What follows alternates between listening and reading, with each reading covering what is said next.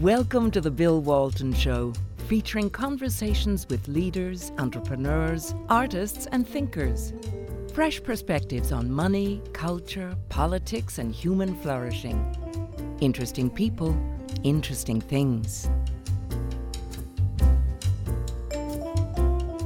Welcome to the Bill Walton Show. I'm Bill Walton. Well, a little over a year ago, I opened my show with Jay Richards with this uh, statement It's now October 2020, and it looks like the worst of the virus is long behind us. And yet, we are still in the midst of a, of a pandemic of fear that is far worse than the virus. And it's a crisis that has basically divided the country into two camps open America up or keep it shut down. Well, that was then, and this is now, and now seems worse. And it seems to have morphed from uh, government measures to stop the spread of an unstoppable virus into some existential threat, and that's an overused word, but I do think it is an existential threat to our liberties, liberties and civil rights, not just here in the United States, but worldwide. Uh, joining me to talk about this is James Patrick, documentary filmmaker whose film uh, Planet Lockdown is coming out uh, January 15th in 2022, and Jay Richards, frequent guest, uh, author of Price of Panic, who is now the William E. Simon Senior Research Fellow at the Heritage Foundation and is the author of more than a dozen books. John, James, Jay, Great to see you. Good to see Jay, you. Jay, why don't you kick us off? Us. Give us yeah. a little context for where we are right now as you see it. Absolutely. So, as you said a year ago when we wrote The Price of Panic, it was focused mainly on the unintended consequences of the lockdown. People assumed that lockdowns were some uh, tried and true measure to prevent the spread of a respiratory virus. In fact, they were a hypothesis waiting to be tested, and the human race ended up being the subjects of the experiment. Uh, I think we showed, and a lot of people have showed since then, that in fact the lockdowns don't correlate to a reduction in the spread of the virus. They just don't work. Uh, that's that's the, the, the, moderately bad news. The really bad news uh, is that they do gr- a great deal of harm. So they're all pain and no gain. But that's what we were really talking about. Certain fall of, of 2020, we were talking about the problems with the lockdowns. Now, of course, we're talking about a heck of a lot more. We've got uh, the vaccines, we've got vaccine mandates, and now uh, we're hearing tell of vaccine passports in which people can't exercise their, their basic rights unless they've been properly vaccinated. And that, of course, is a moving target. And as you said, I do. I think this is, uh, this is an ex- existential threat to, to our liberties and to our freedom. And here's the problem, as I see it uh, there's never a good time to put your foot in for an incremental tyranny. Uh, we always expect tyranny to come in, sort of one fell swoop. The troops march across the Maginot Line or something like that. Now that now it's time. But this is an incremental tyranny in which each little detail is, doesn't seem like that big a deal. Well, just wear this this silly mask. Well, you know, don't go to the grocery store. Just just get a shot. Uh, there's never any obvious time. Uh, and so I think it, it, takes a bit of discernment to understand what's happening in the big picture. And I think at this point, my hope is that it's gotten so far along that more and more people will be aware of that. Well, I think if we do our job and keep getting the word out, maybe we can nip this nip this. I won't say in the bud. It's long past yeah. the bud. It's pretty long and long and branch. Yeah. James, uh, your film is extraordinary. Very, very uh, well researched, and you've you've traveled the world to get the leading experts to uh, bring their stories forth and their points of view forth. Talk about uh, talk about that. What gave you the idea? How did uh, how did it bring about? How long did it take to make? And uh, yeah, it took about a year and a half now, and um, yeah, I was just very upset when I heard lockdown, and it seemed to me more of an economic takedown measure to to help big business and destroy small business, but within a few weeks of the lockdown, there was I was seeing advertisements for immunity passports. It looked like tens of millions of dollars were being pumped into these companies. The talk of these vaccines, and I could tell this was headed in a very dark direction. So, out of uh, after a few months sitting at home like everyone else, I was just restless and, and so upset about what was going on. I, I, I said I have to do something about it, and um, so I decided to make a film about it. And um, put 40 grand on zero interest credit cards to buy the equipment and, and set out to do it. And And by Christmas, uh, the situation was developing so quickly. I, I decided to just release all the full interviews in full. And I think Christmas, I started putting them out a year ago, and um, they've been getting you know millions of views. And I put up 40 interviews. But we talk about civil liberties Yeah, and our rights and speech. A lot of these got pulled. yeah, a lot of them. Yeah, like half of them at least. So YouTube, Yeah, YouTube is censors. I mean, Planet Lockdown's like a banned phrase on most of most of the platforms. So maybe we won't use that in the title for the show. We'll sneak it in somewhere. yeah, yeah, you may not want to. So do, uh, do you want to show us Yeah. the opening? Uh, Yeah, the sure. Why don't opening we- of this? why don't we This take a look at the this is soft really, opening? It, it, it give you a sense of how I can't believe this is forty thousand dollars worth of movie making because it looks like a lot more. So uh, kudos. Yeah. Here's let's take a look at this and. Uh, We are in a in a uh, strange place, you know, in a strange place in in in the corona corona lockdown, you know. That that that would be the opening. That would be the opening. I have never seen the Great Lawn so empty. This is not life. The government is destroying people's lives, just creating fear, making people behave rationally. I was very puzzled since the very beginning, and I, I was alert uh, to the fact that what we were living was not quite right. It was uh, like a, uh, a programmed and orchestrated action, which was almost in the same way all over the world. True, true, Yeah. truer words. So, Yeah. so how how much time did you spend traveling around to do this? um, maybe six months. And where'd the- you find all? road. You, you've got some of the leading experts. I mean, Yeah. Who, who are the three people we just talked about here? Uh, that's uh, Knut Wittkowski in New York. He's a top world class epidemiologist who worked at uh, Rockefeller University for 20 years and and um, but retired, I think, or did his own stuff three years prior. So he's like free to talk. And then Alexandra, she's a very high level geneticist and in Paris. She's I think was the former director of the research director of the French NIH. And then there- this is Bishop Schneider, who's outspoken on um, on the topic. And where, where's he based? He's he's like the uh, like adjunct Auxiliary Bishop Bishop, of of- Kazakhstan. of Kazakhstan, yeah. but travels a lot. The guy travels all the time. And then you had this extraordinary expert, Jay Richards, on later Yeah. on. Yeah, yeah. So it's quite the odyssey going around meeting these people and and hearing their their perspectives and um, yeah, it was it's quite an experience. How did the making of the movie change you and your views? And how will it change the people who watch it? I think it's almost like when you- we've, we've been watching the world fall apart. So it's like you kind of go through these stages of grieving, you know, like like Kubler Ross is like you, there's denial, then there's bargaining, and you, so I think uh, I like everybody else has gone through that, and so I, I've- I've come out the other side now, and and I think it's important to to to understand that that this whole thing is really trying to take everything from everybody. They're really, it's they're kind of going for everything. It's like it. So I, I really would encourage people not to give in to this measure than the next one because it's going in a direction where you don't want to go in a world you don't want to live in.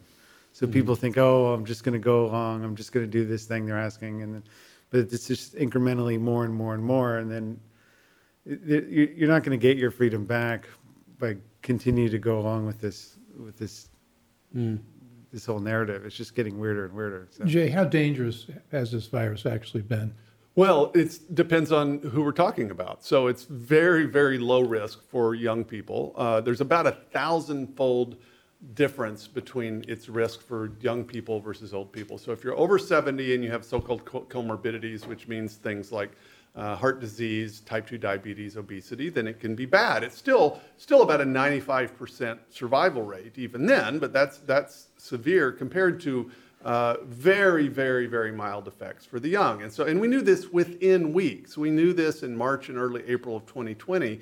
Uh, that the right way to deal with this is not to lock everyone down, but to focus on the people that are at, at the greatest risk uh, from, from sickness and death if, as a result of infection. But we didn't do that. We uh, basically ignored all the actual data we had about this. And so that's why I think, you know, the problem is you can't say, well, it's just like a mild cold. Well, it's like a mild cold for most people. Uh, and that it's, it's more dangerous than the flu for, for older people. But that's, I mean, and that's just what we learned about the virus. So I forgive people in March that didn't know. But by April, uh, informed people should have been able to figure this out. Yeah, I mean, by early May last year, some studies came out from Stanford and other Yeah. places showing that it was like a flu level infection fatality rate. But there's just a total disconnect between that and the level of fear, and then all these statistics thrown at us. So it's just it's quite messy and hard to mm-hmm. for the average person to make sense of it all. You know, But, but when you and I talked over Yeah. a year ago about this, there was a lot, there's still, we didn't, the jury wasn't in on a lot, but now Mm-hmm. we've got Sweden, we've got Florida, we've got, Yep.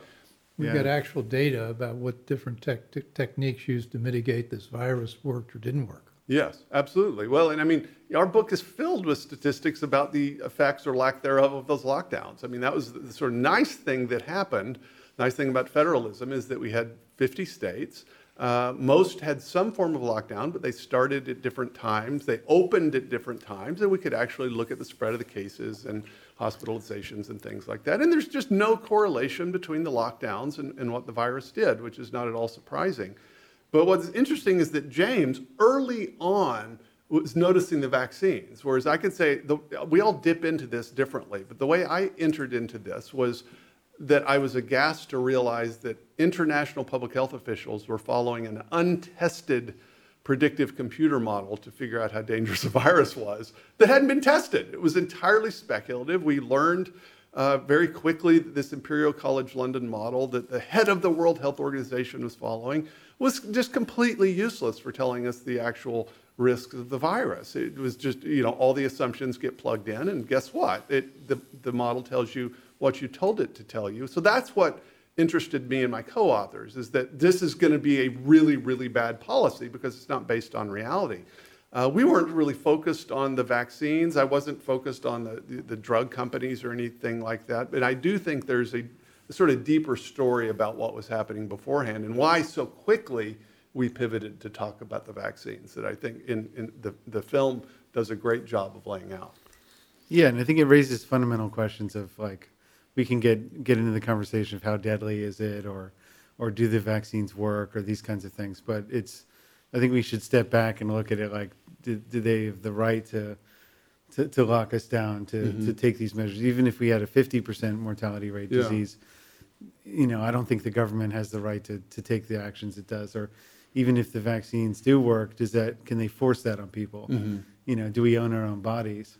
And that's a, a fundamental principle of, of civilization of a society. Do you own your own body? Are you a slave? Or you know i mean it, it, it's I, I would encourage people not to get bogged down in mm-hmm. in these in this minutia but really see this as a civil rights issue.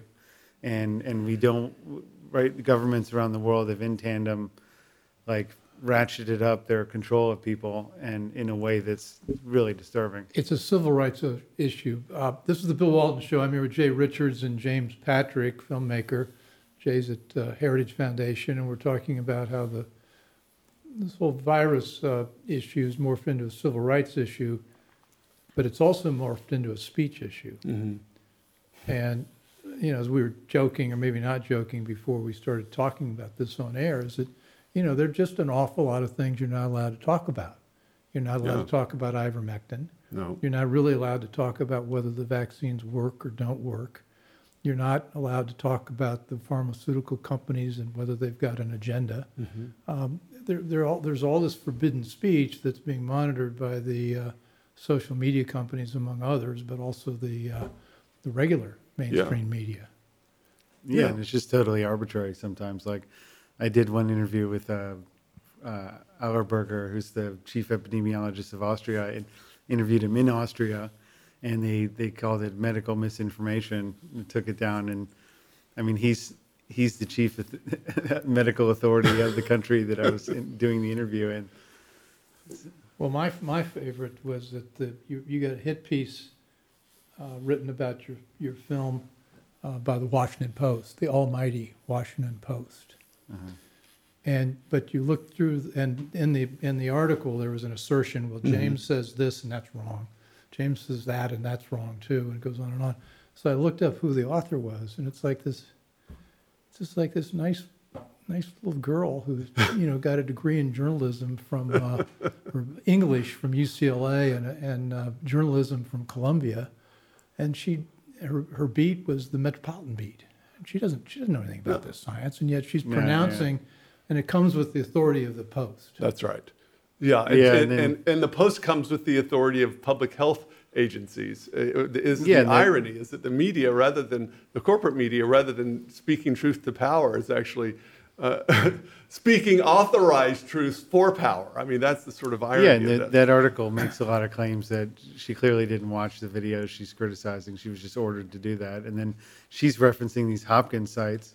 And you go to that, they're making unsubstantiated claims that aren't, that, that are invalid. Uh, And it's like, the way this is working is like the media is not responsible, the pub, the public health agencies, they're, they're all doing their role and no one's really mm-hmm. can be held accountable for anything. Like, Johns Hopkins has done a lot of damage in this, and the, the, the, the link in that article, if you go read that site, they're making unsubstantiated claims that you would need several year long trial to prove, and yet the Post is able to just oh refer to that, but it's it's fraudulent. It's it's very it's troubling, you know. And then you know it's confusing for the average person just dipping their toe in it, trying to understand what's mm-hmm. going on, and they they see these fancy names there, but they're being misled, and you know.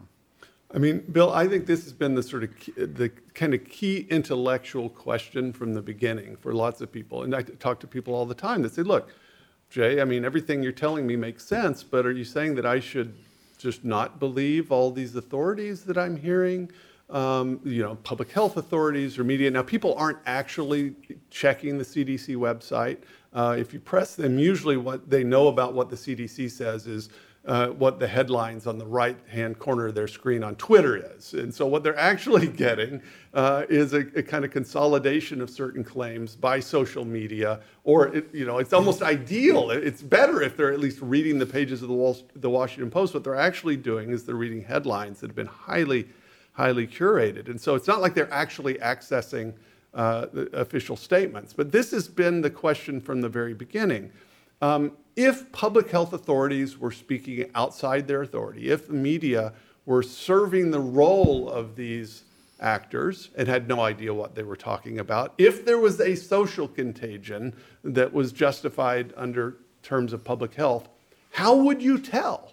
Right? That's the question we ought to be asking. Well, I wouldn't want to go along if it was just a crazy social contagion by saying, well, this is what the public health authority said. And so that's really, I think, it's sort of the prior philosophical question.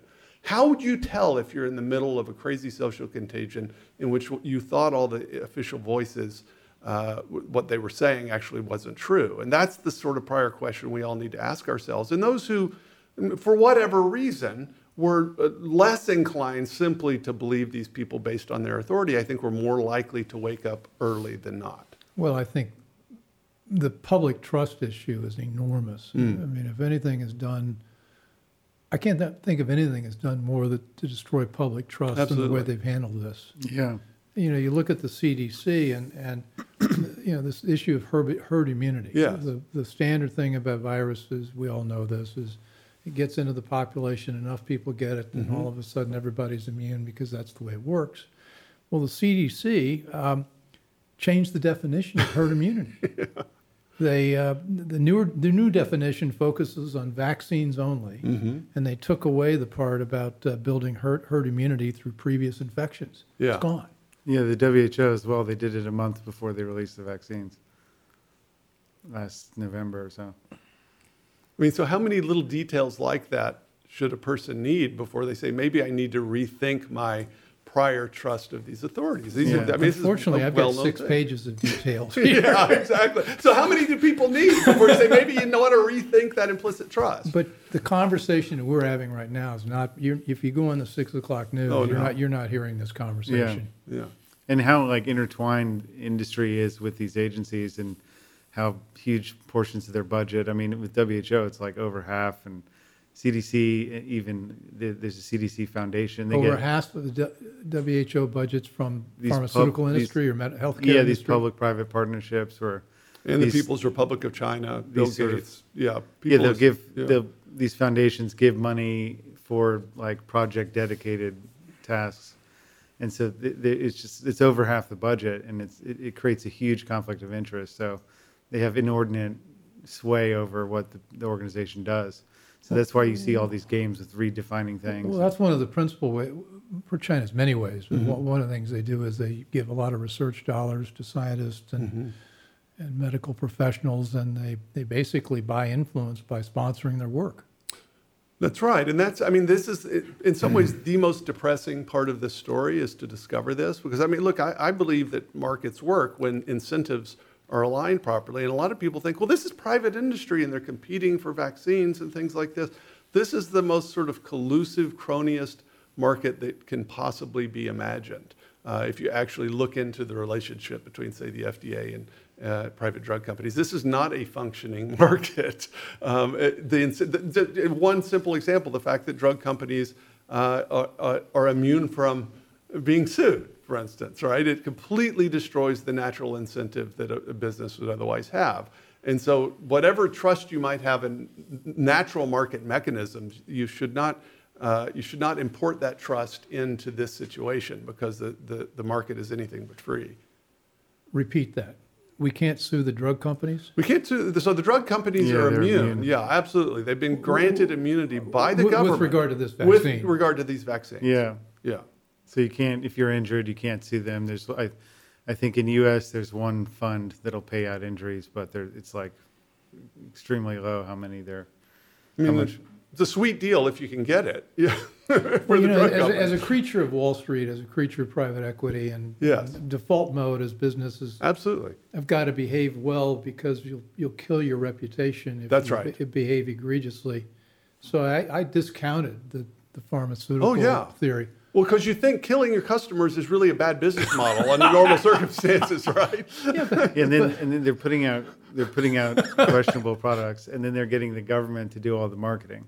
So like oh, oh, for all these products, it's it's the White House, the media, and the CDC marketing the products, and then like this Comirnaty product, they they they didn't even have a website for it. I don't know what the Comirnaty is. That- So that is the branded version of the uh, Pfizer vaccine, which the, isn't the, yet so the company can't be said to market a questionable product, so they have the, the government market it, and it, it's like it's very clever. Well, uh, let's do Pfizer.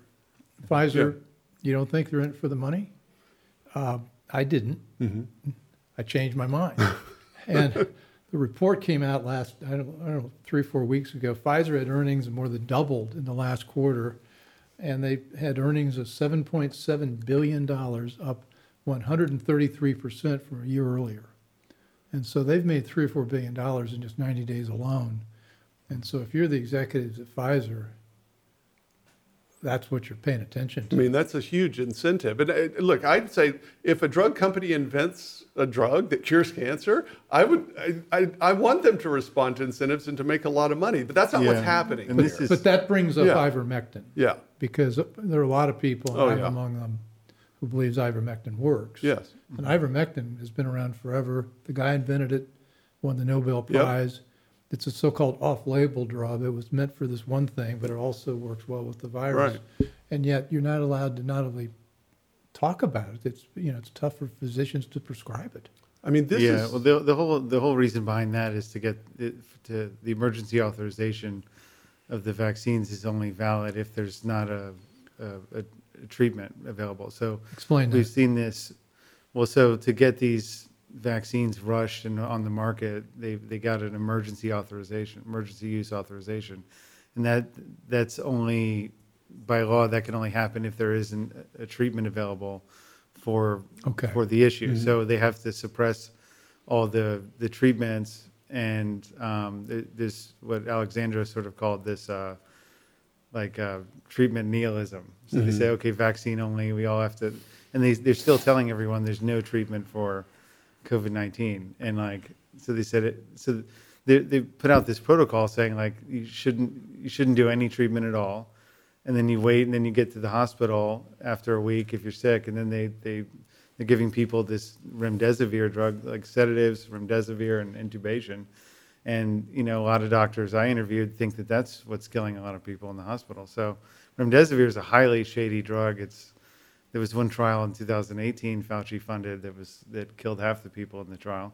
So I mean, it's, it causes kidney failure. I mean, you should Is not that, let is, that, anyone is that is that hyperbole or is that literally half the people in the trial? in this in this study in 2018. Yeah, so it's a it's a it's a very toxic drug.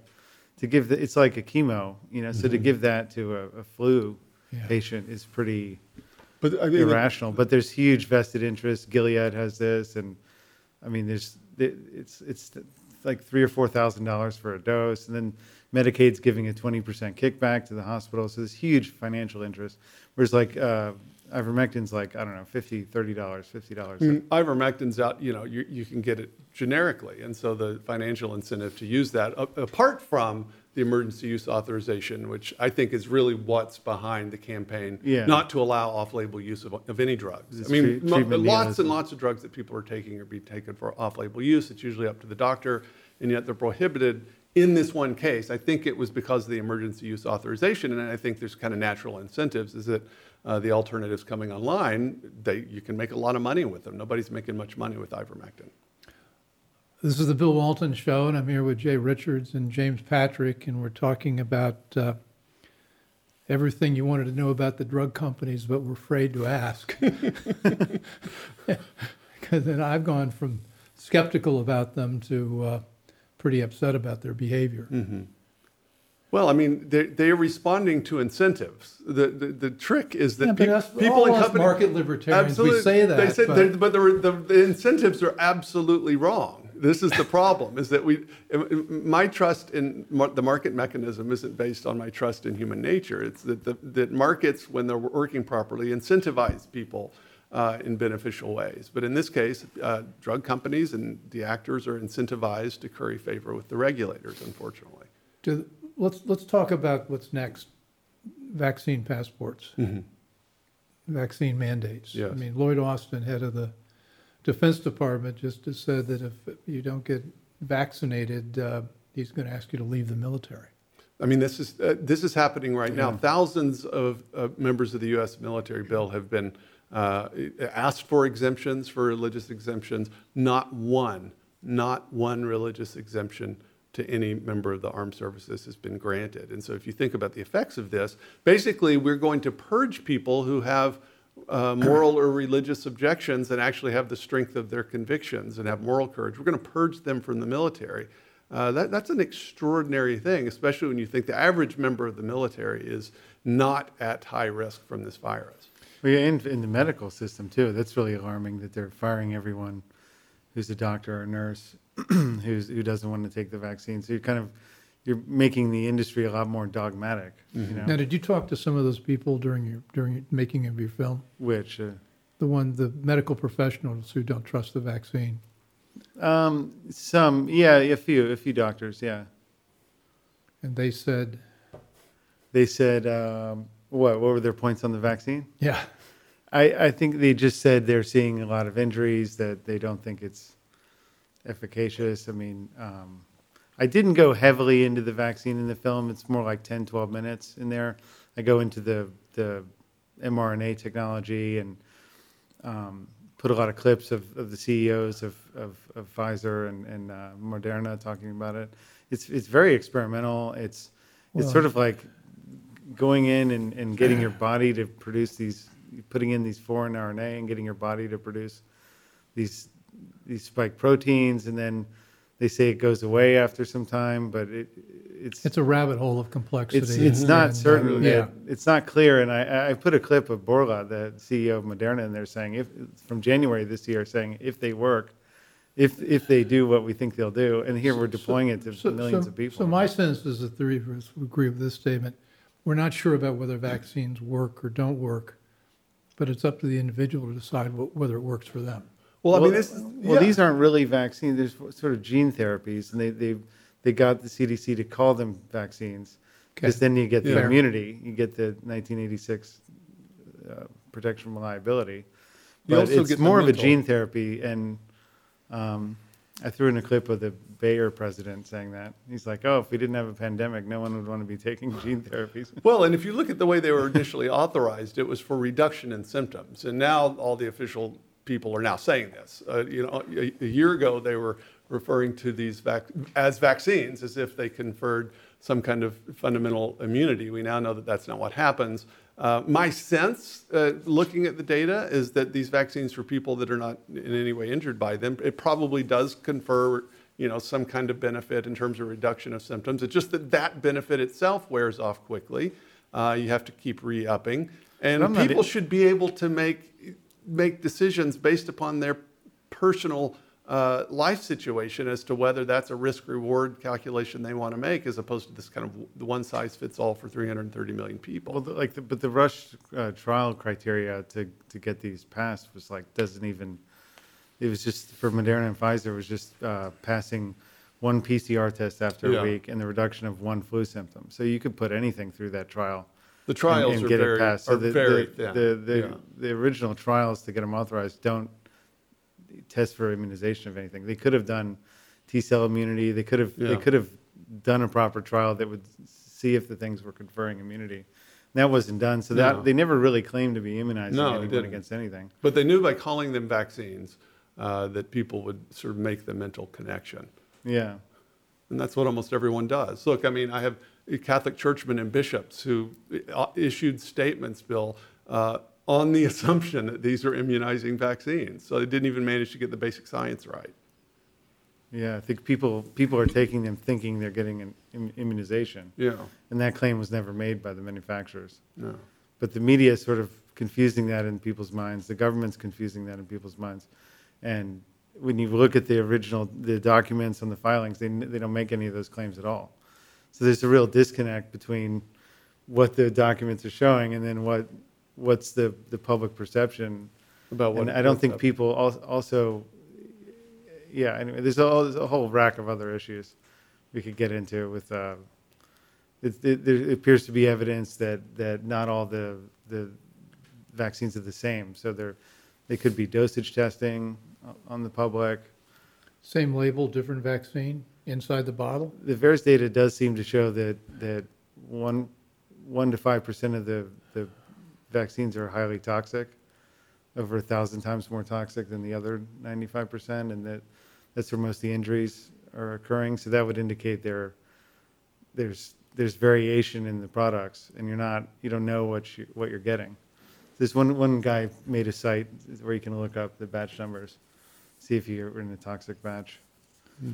But it, that, that raises a whole lot of questions, you know? Jay, what's Heritage's uh, position on this? So Heritage, uh, the policy position has been fine with the vaccines. Said, look, it, or the, the drugs, if, if you want to take them, great, but very opposed to vaccine mandates or to drug mandates of any kind uh, for everyone, not just for ourselves. So we're challenging the, the District of Columbia and the federal government on these uh, the initial mandates. Uh, but we think it's just a fundamental violation of people's civil rights, and it's also vast overreach about what the government ought to be doing. Yeah, you don't want the precedent of the government saying they can force you to take an injection or a medical mm. intervention. I mean, it violates all kinds of, James, you brought up the International. Nuremberg Code in your film. yeah, I The think. you- Nuremberg Code, that's like after the Nazis Yeah. Ex- Yeah, I mean, how- how- experiments in the concentration Yeah, how can you have camps. informed So what's the? Nuremberg Code? The, the, the people need, after, after the Nazi episode, that, it was that, that, it was in, a- the Nuremberg Code was that people have to have informed consent if they're engaging in a medical experiment. They, you have to, the person has to know what they're, what they're getting into. And with a lot of these products, the, the ingredients aren't published, long-term effects aren't known. I mean, it's a complete question mark. And I don't think, like the issues I was raising, people aren't aware of the products they're taking. They're just going and getting them, assuming they're, Well, and the, and the So- pushback on that from the, from the people who think these mandates are great is they say, we're not making them do that. Well, well, if you're restricting. true, except if you want to have a job, Yeah. go to a restaurant, get on an airplane. You're Um, still, you're yeah, I still mean, free, sort of like you're still free in North Korea to believe whatever you want to believe inside your head. yeah, I mean, if, if you're if you're taking someone's rights away to, to travel, to have a job, to enter businesses, to have any sort of public life, I mean, yeah, that's that's forcing, that's coercion. So, So- creating a new apartheid of exclusion is just it's it's a really scary, evil thing that's mm-hmm. going on, and and it's all in the name of oh, we're helping you. I mean, this is diabolical. I mean, it's not it, like people need to just to to wake up to to what's going on because this is the the rhetoric is getting weirder and weirder and crazier and more aggressive and you know now they're saying oh we're offering it but you know I, I've seen a lot of pundits or, or uh, experts say well the force is coming but now we're in the offering stage but it's like the rhetoric is getting crazier We're and saying crazier be nice now, but just Yeah. wait till, If- wait. Yeah, I mean, this it's is what important we offering put looks the like, foot what's down. force look like? Yeah, we got to put the foot down here because it's only going to get worse. I mean, people are like, "Oh, I'll do it; it'll get better." It's not going to get better. I mean, New Zealand has internment camps. Yeah. yeah, in Australia, so they're they're openly saying, and you know, it's for unvaccinated people. And didn't New York just start going, have people going into restaurants to, to see whether Yeah. people had their, uh, Yeah. Pulling Yeah. people and, out. and, you Just- know, my, my, you know, being the kid in me thought, well, you know, we used to get fake IDs to buy beer. Maybe Right. We'll just do a fake vaccine mandate. I'm But assuming there's a bunch of those floating around already. Well, but Yeah. they've made it a federal. Oh, is that They've right? made it a felony. Okay. It's not just a mis, it's a, it, I can't know what the penalties are, but it's not, Yeah. it's not some little thing. Chicago, I think's made it a felony. Really? Fortunately, they don't enforce the law in Chicago, so maybe it'll,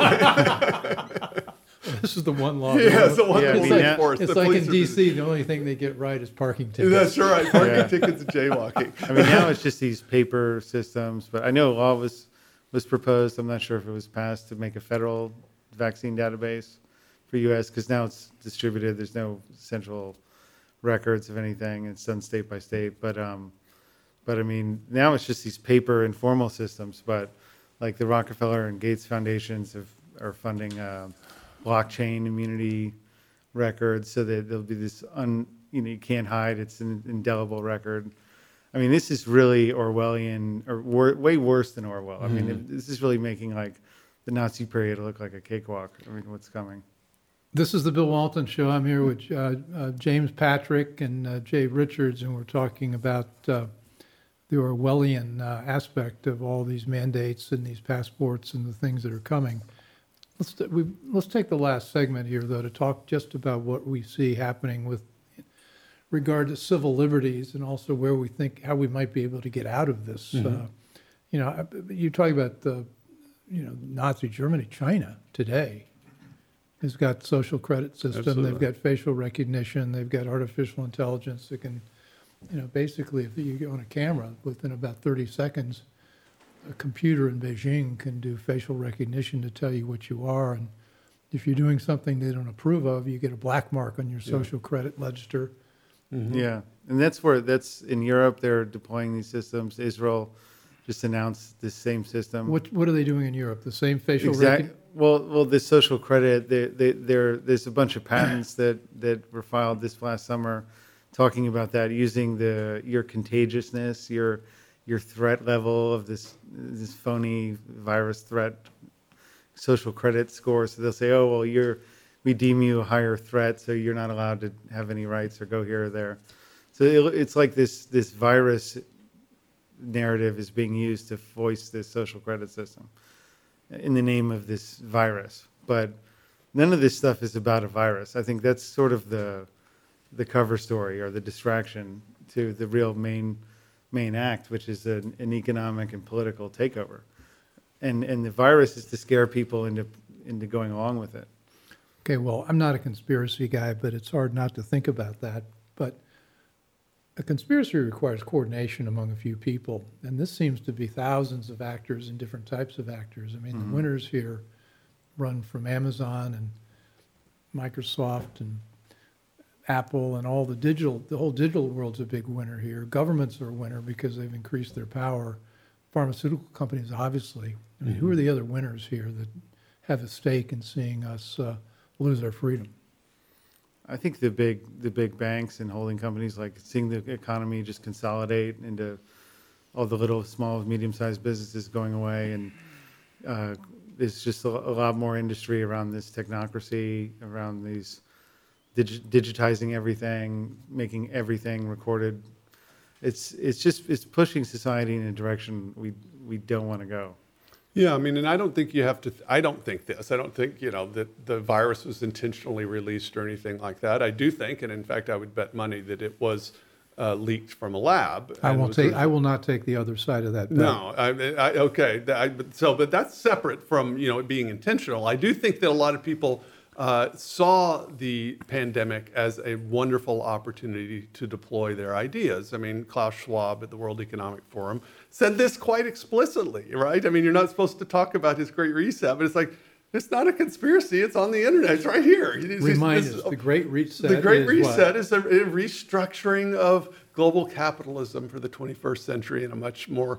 uh, it always sounds nice and much more human-centered and sustainable way, in which the robots will do all the drudgery and we won't own anything and we'll all be very happy. Uh, but he quite explicitly said that this is an opportunity for us to, to, to restructure things. And so this is not a, you know, this is not some tin, tinfoil hat crazy conspiracy. It's exactly what he thinks. That yeah, doesn't looks... follow Klaus Schwab orchestrated the whole thing. It does mean that he and people like him are very happy for this opportunity. Yeah, it looks like an attempt to create a sort of world communism where if they have everything digitized, then then they could get it to work. Like communism collapsed because you can't in you, Soviet Union yeah. collapsed because they couldn't coordinate prices and but now if they if they can literally tell everyone what to do and and and micromanage everything digitally, they, are thinking people like Schwab think that it it has a a shot at working. So I'm trying to get at a definition here.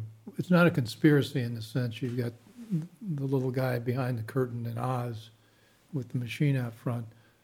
But it is a it is an elite consensus. See, this is the thing. I mean, this is why there's yeah. there's a consensus. That's the way the to think of it. Is that I say it, it, it, there's no need for a single person to orchestrate things. If you have a lot of powerful people, all of whom think exactly alike, mm-hmm. then it's sort of a conspiracy of consensus. And so, if everybody can be expected to do the same thing and to think the same way, uh, you get what looks very much like coordination. You don't need three guys uh, controlling all this. Besides which, none of these guys are all that smart. They can't actually have predicted what would happen. In fact, I think most people, in fact, would have thought that lockdowns wouldn't work.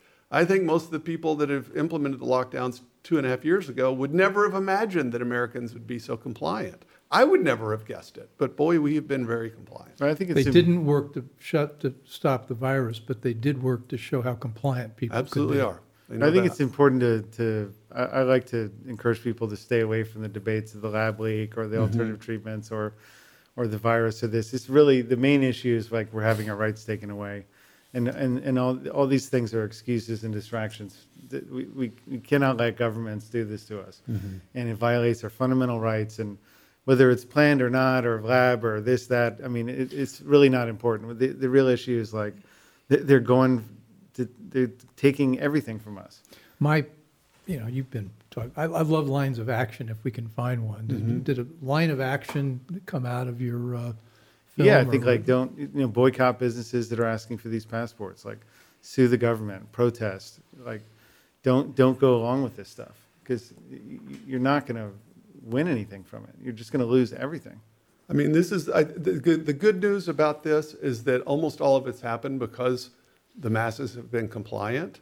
I think it ceases to happen when the masses cease to be compliant. That's not a call to violence. It's simply a call to just basic resistance. The other thing is, if you notice that you're that just these, not going to go get in the back of the just, bus. Yeah, just don't do that. Yeah, just refuse to yeah. do it, and be willing to take a couple of personal hits for that. If everyone is willing to do that, if everyone's willing to then just say, okay, work, this yeah. is an inopportune time uh, to you know to get up and walk to the front of the bus, but by golly, I'm going to do it. The second thing is that the courts have not been for the most part, very friendly to any of these things. So these mandates, especially that the federal government is trying and that President Biden is trying, I think are on very shaky ground legally. And so there's a heck of a lot of lawfare still, to, I think, to be Yeah. implemented. And I think there's, I, I think there'll be more positive court cases coming down the pipe. Yeah, it's funny. Like I interviewed this uh, lawyer in Rome, and he was saying like all the the Supreme Court, the Constitutional Court was corrupt and was ruling for them, but all the lower courts were were deciding that it wasn't constitutional. But the constitutional court was these corrupt ones, and they were. But I think if, if people fight it, like I interviewed a guy uh, in Virginia, who is a small business owner, and he he, he sued and he won. He you know, Absolutely. and I think if if if you, you people will win in court if they fight it. So They do. yeah. I mean, Todd Zywicki, uh, you know, who who won with George Mason. We had Todd You here. had him on, yeah, on Yeah. your show. He's a perfect example. He had natural, naturally acquired immunity. It was an irrational policy. But then the ruling that the, the school basically granted him an allowance, but they didn't make it. It wasn't a sort of general decision. But the point is, is he's the only one that's tried this. Why aren't there thousands of professors do, that they've had it? Why aren't they doing it? And this is part of the problem. This was part of the problem in Washington, D.C. It was left to one little Baptist church to decide that this crazy requirement that only 50 people can come in uh, w- was an unreasonable call. And it turns out the, the, the court agreed with them. But it was one little, one church that did this. Why wasn't it every church? Why wasn't it the Wash- Washington Archdiocese? It's because almost everyone is compliant. Yeah, and so I, I kind of get into this in the end of the film is like, well, what does it take to be, to say Yeah, no? let's wrap up here Yeah, yeah. with that. Let's, let's be, continue. Yeah, because to say no is difficult. I mean, you have to kind of know who you are. You have to look inside, have the inner strength and courage, and it's scary for a lot of people to go out on your own. To so I, I, ex- I explore this in the end of the film on like, what does it mean to say no? What does it mean to know who you are, and to have that strength and courage? Because it's it's um it's like a spiritual question of, of wh- what are we here in in alive on earth now. What, what what why are we incarnated here to living our lives to have these experiences? If we if we remove the individuality and if we just go along with these technocratic things we we, we lose the meaning the very meaning of life.